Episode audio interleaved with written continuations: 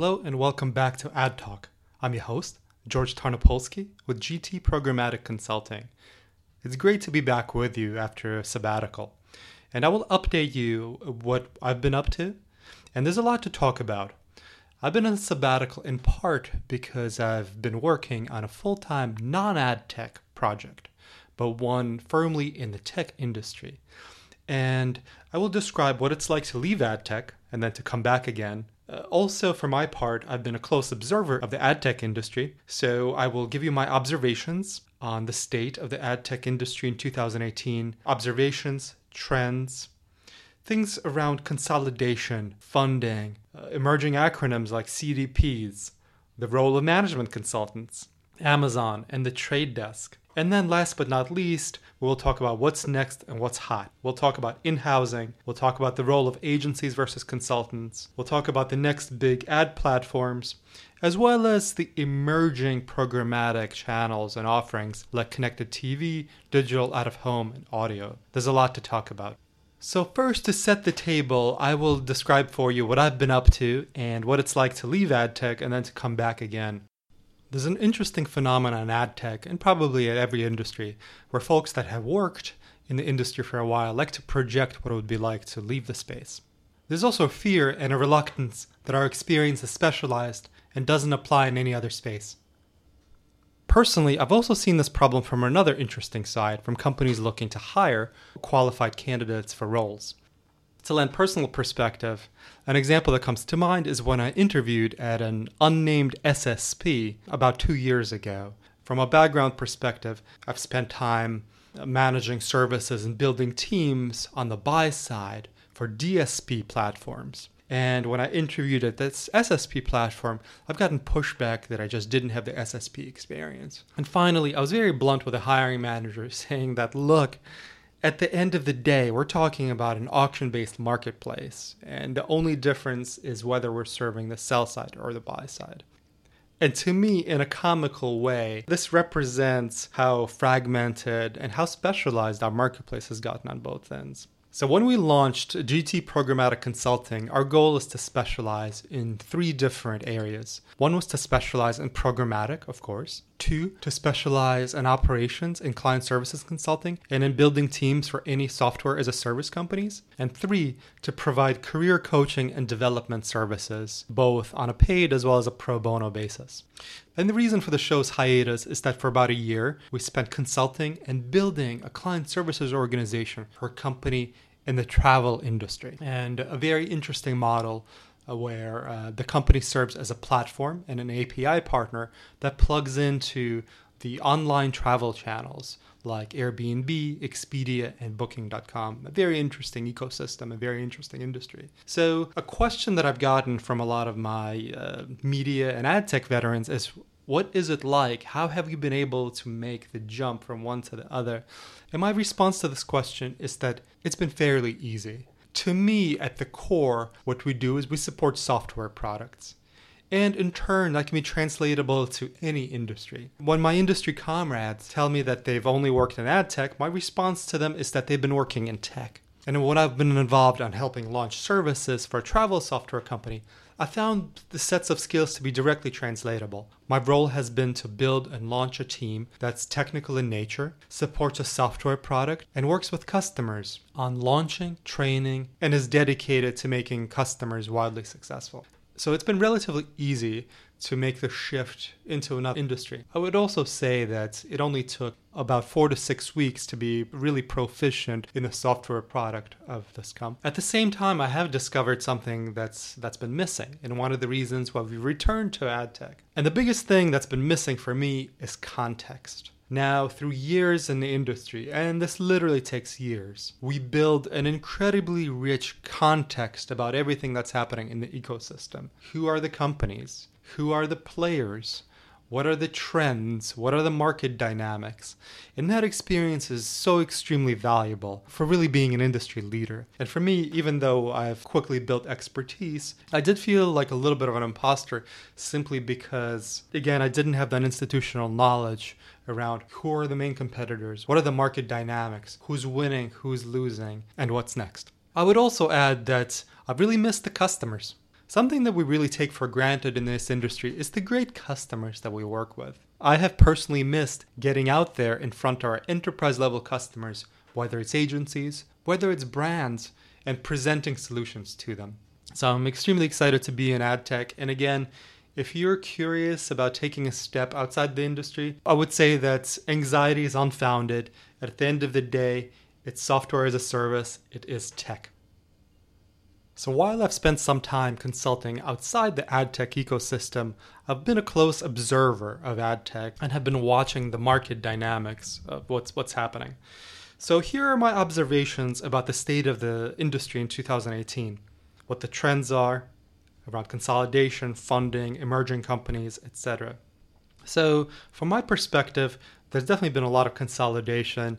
And if you go back to 2016, 2017, uh, we had what uh, Terry Kawaja calls the great ad tech cleanup.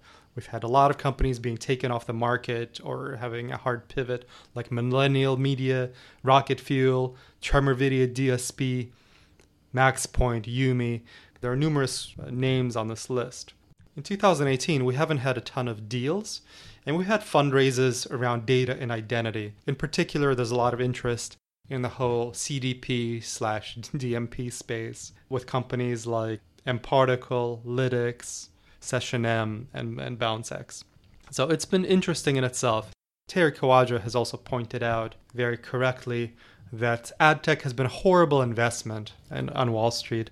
A dollar invested in 2012 in public ad tech companies is now worth about 25 cents.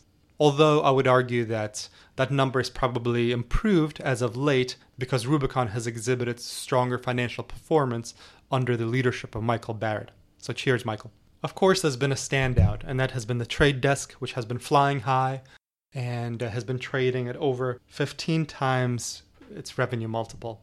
So very nicely done. And I think we will see over time whether that valuation is warranted. I think there's definitely a forward sales multiple that's being applied to this valuation today. So now let's talk about CDPs. I would say the hottest segment in the industry and one that has just a ton of buzz around it. And I would say that one of the main reasons why CDPs really resonate with marketers in particular is because they've really honed in on a marketing message that works extremely well and speaks the brand's own language. So, what is it that CDPs claim that they do? And they claim that they do these five things. One is that they aggregate all of the marketer data. Two is that they unite this data across a common identifier. Three is that they model slash segment this data. Four is that CDPs push these data segments to all the different activation platforms. And five, that at least some of these platforms are able to pull in reporting and analytics and insights from these activation platforms back into the CDPs to create this closed loop segment modeling and ongoing optimization and pushing back out to the activation platforms. To me, I think it's really important that we dig in and try to dispel uh, what's what's real versus what's fictional. I think that for a large part, CDPs are simply a rebranding of DMPs. Now, there is still a point of differentiation. Even if you look at the first three pillars of what CDPs claim that they do, which is aggregate data, unite data, and model and segment the data, even in those three pillars, there has been a progression. If you look at DMPs historically, DMPs have really been involved in uh, anonymous or cookie based data. So DMPs have been involved in kind of uh, the the unknown space. And today it's pretty clear that these DMPs, especially ones that have rebranded as CDPs, are also ingesting known data, such as CRM data or uh, other deterministic data. So that's definitely a point of differentiation. But at the same time, I would say these first three pillars, or what CDPs claim that they do, this is the same as the old DMP value proposition. You aggregate data, you unite the data across multiple devices and screens, and three is you model and segment the data. The next two steps are new, which is push to activation platforms and even pull in reporting and insights from the activation platforms. Now, in my experience, step four, which is push to activation platforms, is actually, again, not that different than the work that we've been doing even with the incumbent DMPs, even a couple of years ago. So you take a DMP like Adobe, you take any DSP, let's say the Trade Desk or Adelphic. All of these major DSPs have an integration with Adobe. What does that mean? It means that the Adobe segments are going to be visible for activation in the DSP. So even though this is old functionality, one from a couple of years ago, this is functionality that CDPs now claim as a differentiator. I would also say that step five, where CDPs are pulling in reporting and insights from the activation platforms, is probably more aspirational than real. I personally just haven't seen it. I do think that something like this would drive tremendous value for advertisers and agencies. So I do want to see this in action.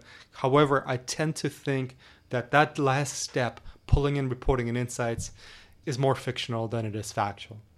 Now, how CDPs have marketed themselves seems to really have worked hand in glove with the emergence of management consultants in our space. And the large management consulting companies are spending a lot of time advising customers and brands on how to implement CDPs.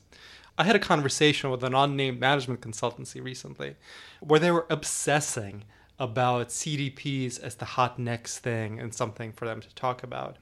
And I think I'll lend the contrarian perspective by saying that I don't believe that customer data platforms per se exist. To me, the P stands for philosophy. It's a customer data philosophy. And in fact, anyone can own a customer data philosophy because those last two steps, which is push to activation platforms and pull in insights, are still largely manual. So, in general, I would say that CDPs look great on paper. At the same time, I would say that we uh, as an industry have been effectively architecting CDPs for some time now. All it's taken is DMPs, activation platforms, and a services layer in the middle. And I believe that this is in large part how CDPs continue to work today. I would love to be proven wrong, so let me know if you have an example of CDPs actually going beyond this manual mechanism that I'm describing. Also, going back to the state of the industry to 2018, we've obviously seen a tremendous push from Amazon. I think it makes a lot of sense. They have both incredible intent and purchase data, and they also have cross device identity. They have deterministic identity, and they offer an alternative to Google. At the same time, I would say that some of the same obstacles that exist in the Google ecosystem also exist in the Amazon stack, maybe even to a stronger degree. For example, today Amazon doesn't allow third party pixels on their media and also has barriers around what kind of data you can take out of their platform.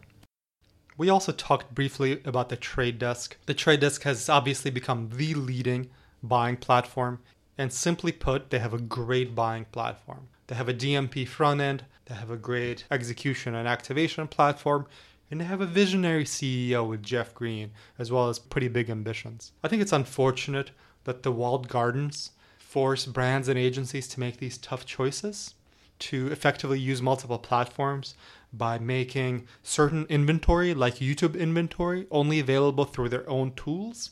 But at the same time, I think that the Trade Desk has been able to use this to their advantage by saying that they provide an alternative and they provide a way of buying audiences across the entire web. This is a good segue into what I think is next and what's hot. So, there's been a lot of trends. There's been an emergence of new ad platforms. We already talked about Amazon and the Trade Desk. I'll talk about who else might be on the market in the future. We've also seen a big trend around in housing. For example, Bayer taking business in house with the help of MightyHive. And we'll also talk a little bit more about my perspective on the role of agencies versus consultants. So, first, let's talk a little bit about the big platforms. We already spoke a little bit about Amazon. Why do they win? Well, simply because they have data and identity. What does that mean? First, Amazon is uniquely positioned to have a cross device deterministic graph. Users log into Amazon on their mobile devices, users log into Amazon on their desktop computers and other devices, and everywhere that same user is identified through the Amazon login. So Amazon has an incredible cross device deterministic graph, which is just perfect for being an ad tech platform.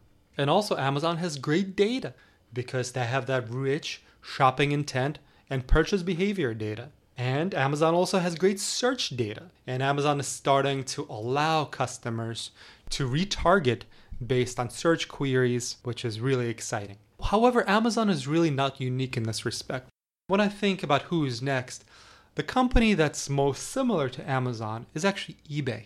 And in my opinion, if eBay wanted to, it would be very easy for them to launch an ad tech platform. They have toyed with the idea before, and they, of course, have the eBay advertising division, but they've never really fully committed to building their own ad platform. If they want to, I think they could have a very compelling offering. First, much like Amazon, eBay has extremely rich cross device user data. Users have the eBay app, users shop on eBay across all the different devices, and again, eBay can identify that it's the same user through their eBay login. I would also argue that eBay has an even richer data set than Amazon has, simply because there are more product categories on eBay than there are on Amazon. On eBay, you can buy everything from antiques and collectibles all the way through to cars on eBay Motors. So, again, the data set is incredibly rich. And if eBay wanted to, they could really make a splash in the ecosystem. And then, of course, when we think further out, I think that someone like Samsung could really be a contender in this space if they wanted to. Why Samsung? Well, they already are the number two smartphone manufacturer in the world, so they're capturing extremely rich device ID data. Samsung phones also now come installed with Bixby, which is a virtual assistant developed by Samsung. And last but not least, Samsung is a very strong player in the Internet of Things, especially with smart fridges. And I would say that smart fridges are the dream addressable ecosystem for marketers. When I think about smart fridges, I think about them as, as just an ideal source of data. Think about how attractive it would be for Pepsi to know that someone has run out of Pepsi in their fridge. There's really limitless possibilities to the data that can be mined from smart fridges. Of course, with the customer's consent. And this is where things get both interesting and a little bit tricky. Because to our earlier example, I think that customers would be okay in sharing data around something innocuous like their Pepsi consumption. However, I think a lot more customers would be concerned in sharing that they have a bottle of vodka in their fridge every couple of days. Nevertheless, I think it's a very exciting time. The ecosystem is growing. There's more of what we call these programmatic frontiers, including connected TV, digital out of home, audio, programmatic mail, etc., etc. So I think it's actually a great time to be a marketer. With that, I will give you my perspective on some of these emerging programmatic channels, like connected TV, digital out of home, and audio. And what's great about these is that when you think about the customer journey and all the customer touch points and about how we personalize the customer doing it through these channels that we can now access in a programmatic way just creates for a more holistic and personalized customer experience. So I think the pros are extremely strong and that these channels can really help a brand better illustrate the journey of the customer and have as many touch points in the customer experiences as possible. I think there's drawbacks too. And for me, a lot of the drawbacks are actually in measurement. So when you look at connected TV, for example, or convergent TV, it's maybe the hottest new channel. At the same time, measurement is quite limited, with us just being able to measure impressions, spend, and completion rate. The same paradigm applies to digital out of home, where we can just measure impressions and spend. And if we want to measure real impact of these channels on customer behavior, we have to rely on things like foot traffic measurement and lift studies and things like that. The audio channel is a little bit more compelling because the delivery of the content as well as the ads usually happens on the user's own mobile device. So we can measure a lot more. And we can measure things like completions, muting, pausing, impressions, clicks, and then we can measure conversions usually on the companion banner. Last but not least, I wanted to spend some time talking about the trend of in housing and the role of agencies versus consultants. So, again, we've definitely seen an increased trend of brands taking their advertising business in house. And there's a few examples that come to mind recently. In part, this process is accelerated by the increased role that management consultants are playing in the ecosystem. Now, if I were a brand and I were evaluating from a philosophical perspective whether I should take my media business in house, it might certainly seem appealing. However, I would also argue that brands really need to do a very thorough analysis before they go down this path. I've seen a recent data set from eMarketer that said that one of the main reasons why brands work with agencies is because of cost savings. And of course, this is where management consultancies that cost a ton of money come in to advise brands on how they can take business in house and they help brands with doing pretty sophisticated benefit cost analysis. I think it's a pretty risky business for a lot of brands. I think it's very difficult for brands to take media business in house in a cost effective way. Of course, the real benefit is that not only do you absorb the operational aspects of your media buying and planning, but you actually run better media campaigns when you take things in house. My perspective on this is that for most brands, taking media in house is probably wrong for the same reason that brands shouldn't take their manufacturing in house. Agencies can drive significant cost efficiencies, and this is done in different ways. It's done by having staff that's frankly cheaper it's also done by having a lot of expertise and institutional knowledge. And to that point, I think there's a real opportunity for specialist ad agencies out there. And I think we will see a greater trend around specialist agencies that go deep versus these generalist agencies. I would actually argue that this trend of in housing media businesses in part comes from agencies doing a one shoe fits all generic media buying and planning offering across all their clients. And I think it's pretty plain to see that this approach doesn't work. So I think specialist agencies, for example, ones that specialize in healthcare or automotive or political advertising, really stand to gain and continue to grow in this marketplace where there is a continued in housing trend. So, with that, let's close today's episode.